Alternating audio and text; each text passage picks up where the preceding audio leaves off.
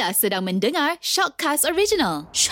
Alhamdulillah bertemu lagi dalam Gali Ilmu bersama dengan Al-Fadhil Ustaz Piyu Lokman. Masya Allah biasa kita duduk telefon. Hari ni mari studio. Weh, Huh, handsome sungguh lah. Oh, tak puas kelih Ustaz weh. Itulah uh, Jangan puji lebih-lebih lah Sebabnya? Sebabnya memang benda tu dah betul Dah lama dah orang tahu Sihat Ustaz eh? Sihat Alhamdulillah Wan sihat eh Sihat Alhamdulillah. Alhamdulillah. Ah, lebih kurang 2 tahun lah rasa Ustaz. Betul Dua Oh. tahun saya tak mari sini Ya, betul. Saya tengah Iwan Tinggi sikit Ah, tu orang tahu lah Ustaz.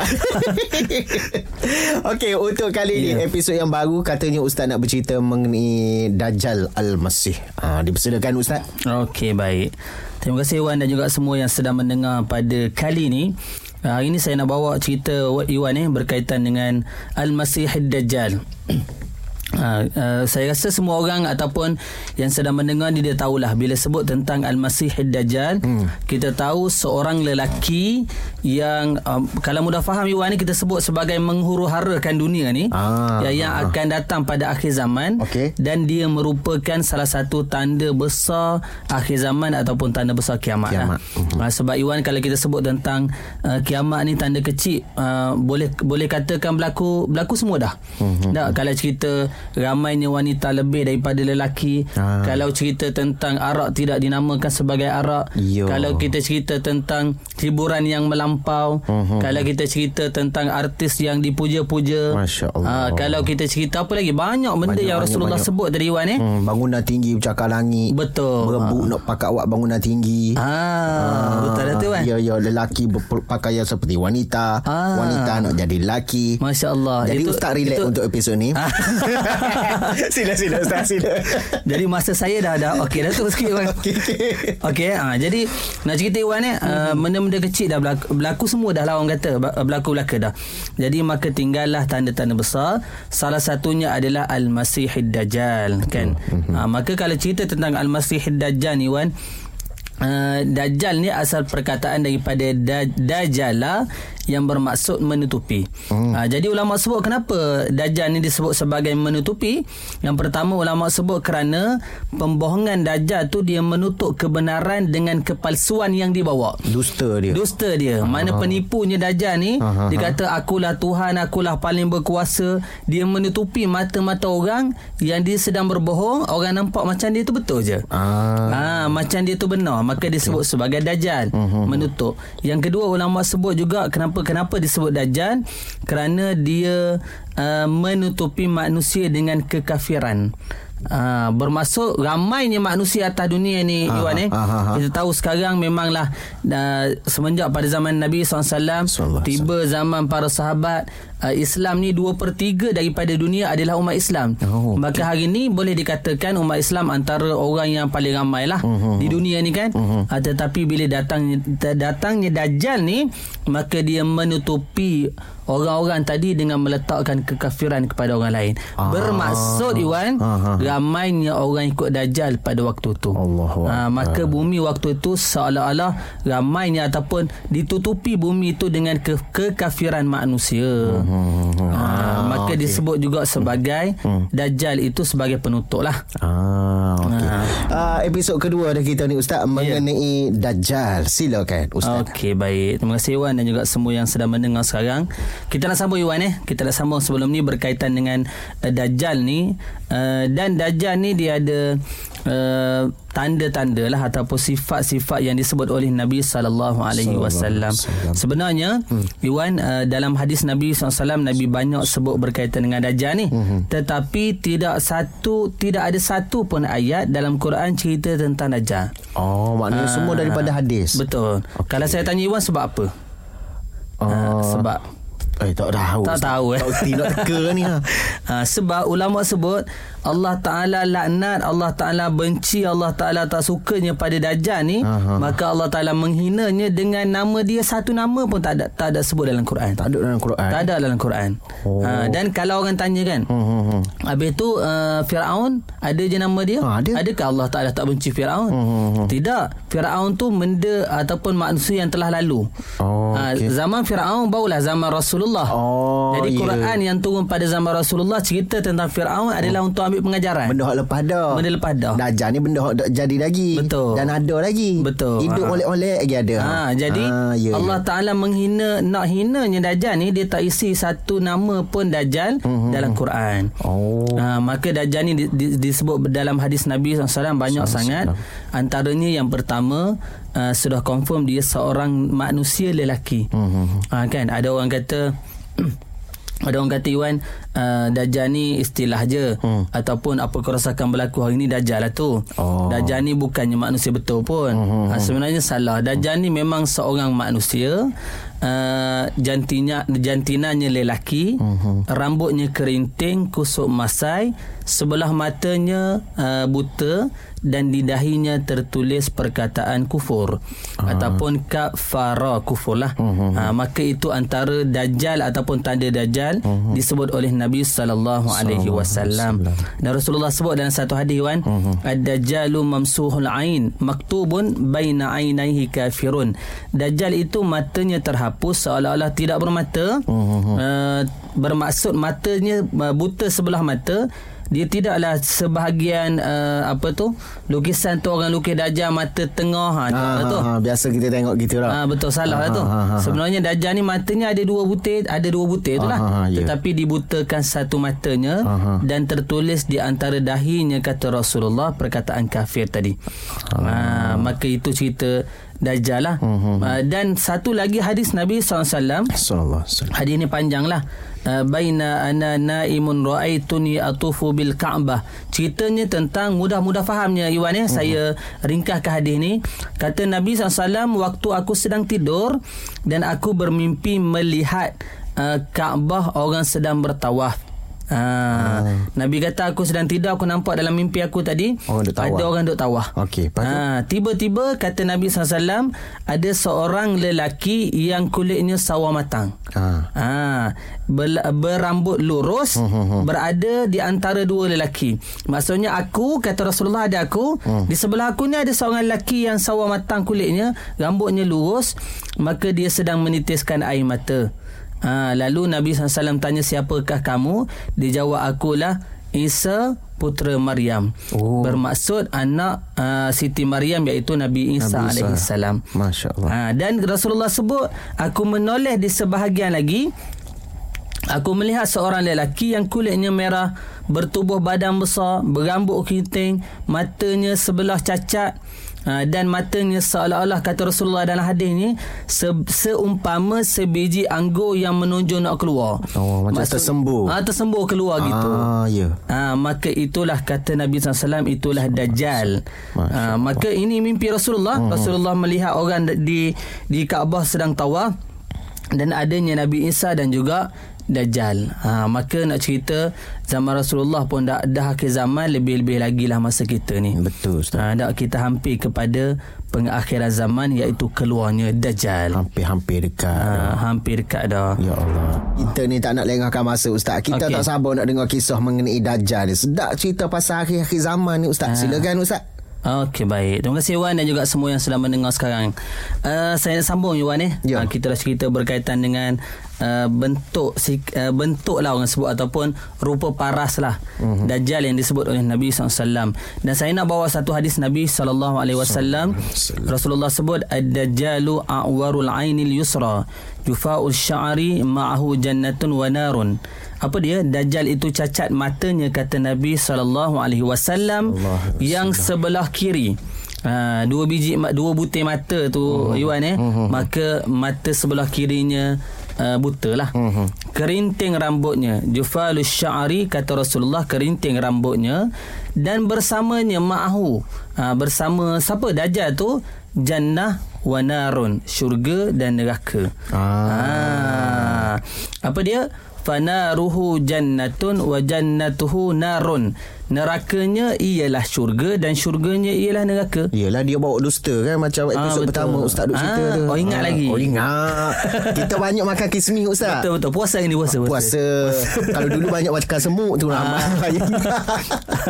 Ah, betul betul betul. Ya, ya, ya. Ha, maksudnya silakan. Uh, apa tu? Iwan sebut tadi berkaitan dengan di tangan Dajjal tu hmm. dia ada syurga dia ada neraka.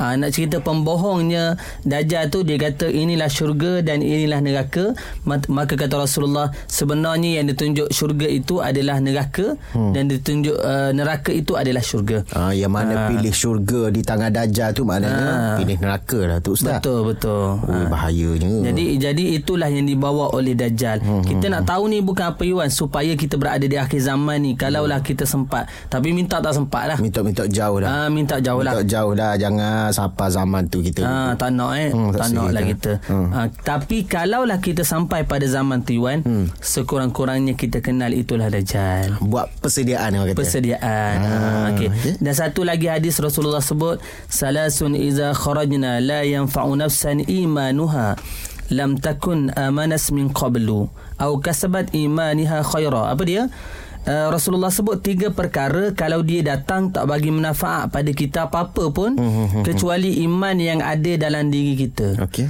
Uh, kalau waktu tu baru nak semayang, mm. kalau waktu tu kata eh aku beriman lah, mm. kalau waktu tu uh, baru nak berzikir maka lupakanlah. Terlambat. Uh, terlambat. Uh, uh. Apa dia? Yang pertama uh, tulu'u syamsi min maghribiha keluarnya matahari daripada barat dan yang kedua ad-dajjalu keluarnya dajjal wadabatul ar dan dabah iaitu binatang yang melata. Hmm. Kalaulah salah satu ni datang pada kita Iwan eh hmm, hmm, hmm. maka tak berguna iman kita kata Rasulullah. Hmm. Maksudnya kalau waktu tu macam tadilah hmm. waktu tu baru nak semayang, waktu tu baru nak berzikir, waktu tu baru nak ingat Allah Taala maka lupakanlah. Amalan tidak diterima lagi ya gitu. Bukan tak terima Wan. Tetapi disebabkan kita ni waktu tu memang fitnah dajjal ni sangat besar oh. sampai memang kita waktu tu tak boleh nak ingat benda lah. Oh. Uh, sebagai contoh mudah faham Yuan ni. Hmm, hmm, hmm kita ni baru diuji kaya sikit dah tak semayang dah. Ah betul. Betul tak? Betul. Ha. ha. Ataupun kalau Allah Taala uji dengan kemiskinan lah. Hmm. Susah sikit dah lupa dah semayang pasal oh. apa? Mencari harta dan Kejar sebagainya. dunia. Betul. Hmm. Ha. tetapi bila cerita dajjal ni bukan cerita kecil, bukan cerita diuji dengan kekayaan, kemiskinan anak dan sebagainya. Tetapi ujian dajjal ni sangat besar. Jadi kalau lah waktu tu baru kita nak beriman, hmm. tak gunalah. Sebab ha. tu prepare tu daripada sekarang. Yeah. Maksudnya nak berzikir, nak baca Quran, nak semayang, nak buat baik, nak belajar agama, nak nak uh, buat baik dan sebagainya tu daripada sekarang uh. prepare iman kita. Insya-Allah. Uh, dan yang ketiga kata Rasulullah wadabatul ar iaitu dabah uh, ataupun binatang yang melata. Jadi tiga benda ni kalau keluar tak berguna dah waktu tu baru nak cari Allah Taala. Hmm. Uh, maka kena cari sekarang lah cerita dia. Hmm. Ha, dan soalan lagi, Iwan ni, eh? kalau orang tanya kita di mana Dajjal tu keluar. Ah, ni kena sambung ni Ustaz. Ah, ini kena sambung ha. eh. Sekejap je rasa dah masuk episod keempat dah kita duk bercerita mengenai Dajjal ni Ustaz. Empat kali lah saya mari. ha, jemu dah rasa. Eh, jangan eh, gitu. ha, kena mari sama Ustaz. Ha, betul, betul, betul. Kalau boleh kita nak Ustaz mari sebulan tiga kali Ustaz. Sebulan tiga kali ya? Sebulan tiga saya kali. Saya mari lima kali. Ha. Okey Ustaz, mari kita sambung kisah mengenai Dajjal, ujian-ujian dia apa semua. Ustaz, silakan. Okey, baik. Terima kasih Iwan dan juga semua yang sedang mendengar sekarang. Kita sambung sikit Iwan eh mm-hmm. berkaitan dengan Dajjal. Kita dah cerita sebelum ni. Saya nak sambung berkaitan dengan uh, soalan sebelum ni Iwan. Ah. Uh, apa soalan dah? Lupa. Oh Dajjal timbul keluar kat mana? Ha. Ah. Saya ingat semalam Iwan kata tahu. Okey. Okey. Mengikut gapo saya baca lah ustaz. Okay. Tapi ingat-ingat lupa juga ni ustaz. ha, timbulnya di Tanah Harap. Okey. Ha, di Timur Madinah. Betul hmm. ke tidak ustaz? Wallahu alam. Ha itu yang dibaca-baca. Ha ini baca-baca. Ha tapi yang lebih tepatnya Wan kita kita kita nak baca satu hadis Nabi. Ha okey okey. Ha Rasulullah sebut ad-dajjalu yakhruju min ardin bil masyriq yuqalu lahu Khurasan. Apa dia?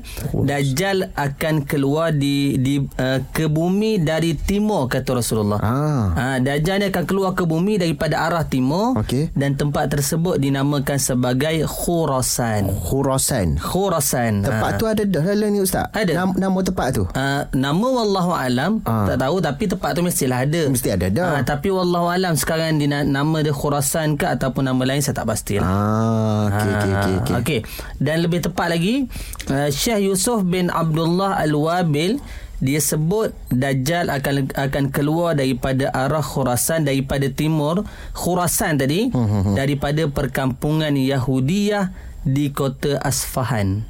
Oh. Uh, nama tu disebut spesifik tu tetapi macam saya sebut ke Iwan tadilah uh-huh. wallahu alam adakah tempat tu dinamakan macam ni sekarang uh-huh. ataupun tidak uh. Uh, maka itulah tempat keluarnya dajjal uh-huh. kalau maknanya tempat tu belum dinamakan uh, nama sebegi, uh, sedemikian ustaz okay. maknanya satu masa nanti adalah uh, pihak-pihak berkuasa dunia akan tukar nama mungkin tempat lah, tu mungkin lah uh. sebab tu Iwan Uh, apa okay. yang Rasulullah sebut 1400 tahun dulu Iwan ya. Uh-huh. Sekarang kita nampak benda tu memang uh, sebenarnya bukan dibuat tapi Rasulullah dah sebut dah. Mm-hmm. Sebagai contoh macam Iwan sebut tadi, uh, apa ni uh, bangunan pencakar langit mm-hmm. kan.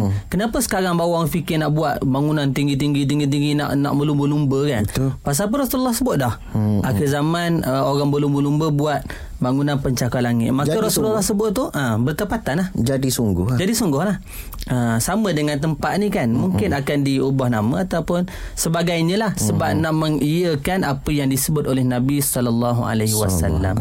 Begitu juga Uh, kalau kita pergi di Mekah Yuan eh mm-hmm. kita pergi di Mekah Rasulullah sebut nanti memanglah Mekah dan Madinah ni tempat yang dajjal tak boleh masuk mm-hmm. tengok dia tak boleh mm-hmm. tetapi dia boleh jenguk daripada luar oh. maka Rasulullah sebut di kota Mekah tu sendiri Yuan Uh, Dajjal akan mengintai lah orang sebut. Oh, dia akan tengok uh, dalam dalam kota Mekah ni oh, di satu bukit di situ adanya istana. Ah. Ha, maka hari ni istana tu dia, dah dibina. Ada dah. Ha, adakah tiba-tiba sengaja orang bina? Memanglah orang sengaja bina. Oh, oh, oh. Tetapi nak cerita mengiyakan apa yang Rasulullah sebut dalam hadis itu. Uh-huh. Nah, maka di mana istana, maka orang tempatan ataupun ulama sekarang lah meletakkan oh di situlah uh-huh. Dajjal akan melihat di dalam kota Mekah uh-huh. berdasarkan apa yang Rasulullah sebut. Masya-Allah. Ha. Okey, kalau dua tanah suci itu uh, Mekah dengan Madinah kan. Satu lagi Aqsa ustaz, Dajjal boleh masuk ke tidak? Boleh masuk. Oh, dia Aqsa hanya boleh. dia nah, dia hanya tak boleh masuk adalah Mekah dan Madinah sahaja. Oh, okey. Ha, tetapi jangan kita jangan kita rasa oh kalau gitu aku dengar dah jam hari aku pergi Mekah terus pindah lah. lalu lah. pindah lalu oh, macam dia boleh plan bila nak mari sebenarnya Iwan sebenarnya ha. Rasulullah sebut bila bila Dajjal dia sampai di Madinah uh-huh. dia memang tak boleh masuk uh-huh. tetapi dia menghentakkan kaki sebanyak tiga kali di luar kota Madinah Rasulullah sebut ah, uh, dia, bila dia hentak kaki tu jadi gapo Ustaz ah, kena sambung Ustaz itu kena sambung ah, biar ah. sedap cerita ni Ustaz ah. berbalik pada episod uh, kisah mengenai Dajjal ni Ustaz okay, baik. Uh, di hujung-hujung episod yang lalu Ustaz hmm. ada sebut pasal hentak Dajjal hentak kaki gitulah lebih kurangnya betul ah, okay. tak apalah Ustaz sambung lah Ustaz kan saya pula sambung Ustaz Okey baik baik. Okey terima kasih Iwan dan juga semua yang sedang mendengar radio Gegar pada waktu ini. Uh, sambungan Iwan ni eh, berkaitan dengan bila Dajjal ni dia hentak kaki sahaja. Ya. Yeah. Apa jadi? Ha, ha kita nak tahulah apa jadi sebenarnya Rasulullah sebut dalam hadis bila Dajjal sampai di kota Madinah. Ha, dalam keadaan ni memang tak boleh masuk kota Madinah dan kota Mekah ni. Uh-huh. Tetapi Dajjal akan menghentakkan kaki sebanyak tiga kali kata Rasulullah. Uh-huh. Maka hentakan kaki Dajjal menyebabkan Madinah bergegar pada waktu tu. Oh dia macam gempa bumi gitu. Ah ha, macam gempa bumi. Ah, Sedangkan okay. sebelum ini kata Rasulullah Madinah tidak pernah berlaku gegaran. Bermaksud Madinah daripada dulu sampai sekarang tak ada tak ada gegaran lah. Ah. Gegaran yang pertama dan yang terakhir itulah iaitu bila dajah hentak kaki hentak maka kaki. bergegar. Ha. Bila uh, Madinah ni bergegar kata Rasulullah, hmm. maka orang yang uh, orang sebut apa ya munafik, orang fasik yang berada di dalam kota Madinah hmm. dia akan keluar. Keluar cari dajah. Betul. Ikut Dajjal Ikut Dajjal ha. ha.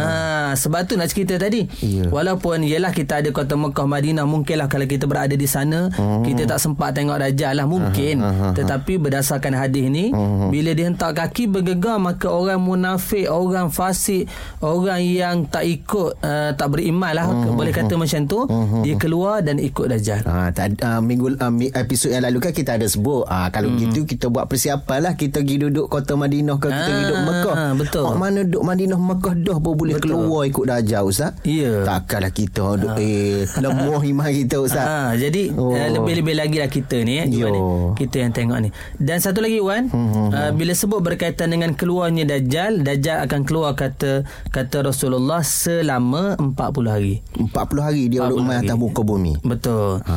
Ha, tapi tapi setengah orang kata 40 hari sekejap je. Yo. Ha, kan? Ha. Ha, sebulan lebih sikit dah habis dah. Uh-huh. Sebenarnya Rasulullah sebut hari pertama uh, Dajjal berada di atas muka bumi maka hari tersebut lama dia panjang dia seumpama satu tahun.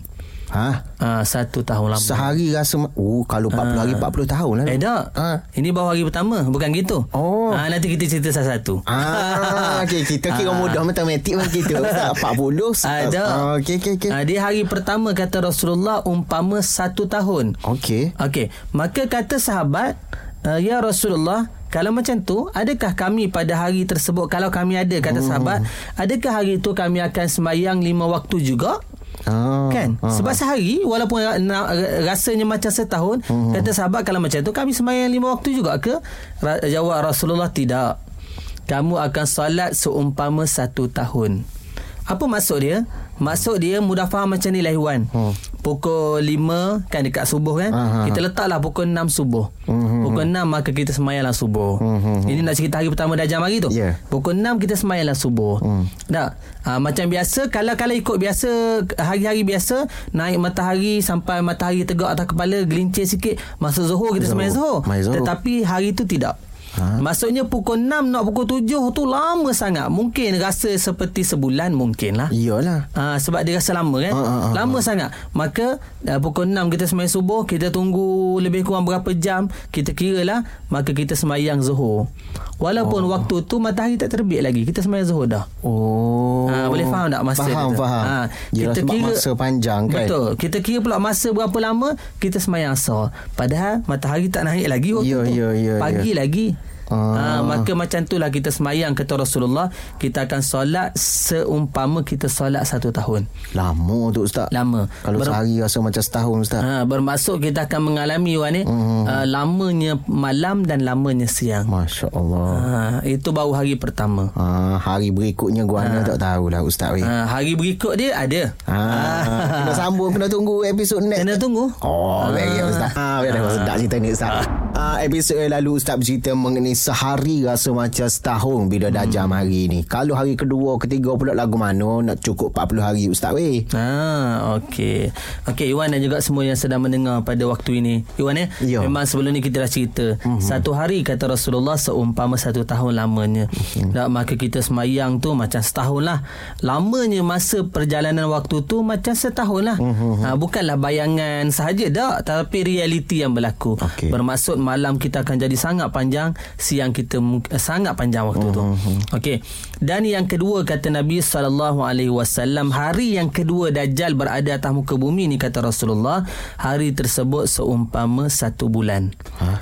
Ha. Pendek sikit. Pendek sikit. Ah. Ha, hari kedua seumpama satu bulan. Okey. Maksudnya hari kedua tu seumpama kita duduk 30 hari lah. Hmm, hmm, hmm, hmm. Dan hari yang ketiga kata Rasulullah seumpama satu minggu. Ah, makin pendek, makin, Makin pendek. eh. Dan hari yang keempat sampai hari yang ke-40 kata Rasulullah, hari-hari biasa yang kamu lalui pada waktu itu. Ha, maknanya dalam masa hari kedua rasa sebulan, hari ketiga rasa macam seminggu tu. Betul. Ha, jarak solat kita kena ejah macam hari pertama tadi Betul. ya. Sama. Ah. Sama lah.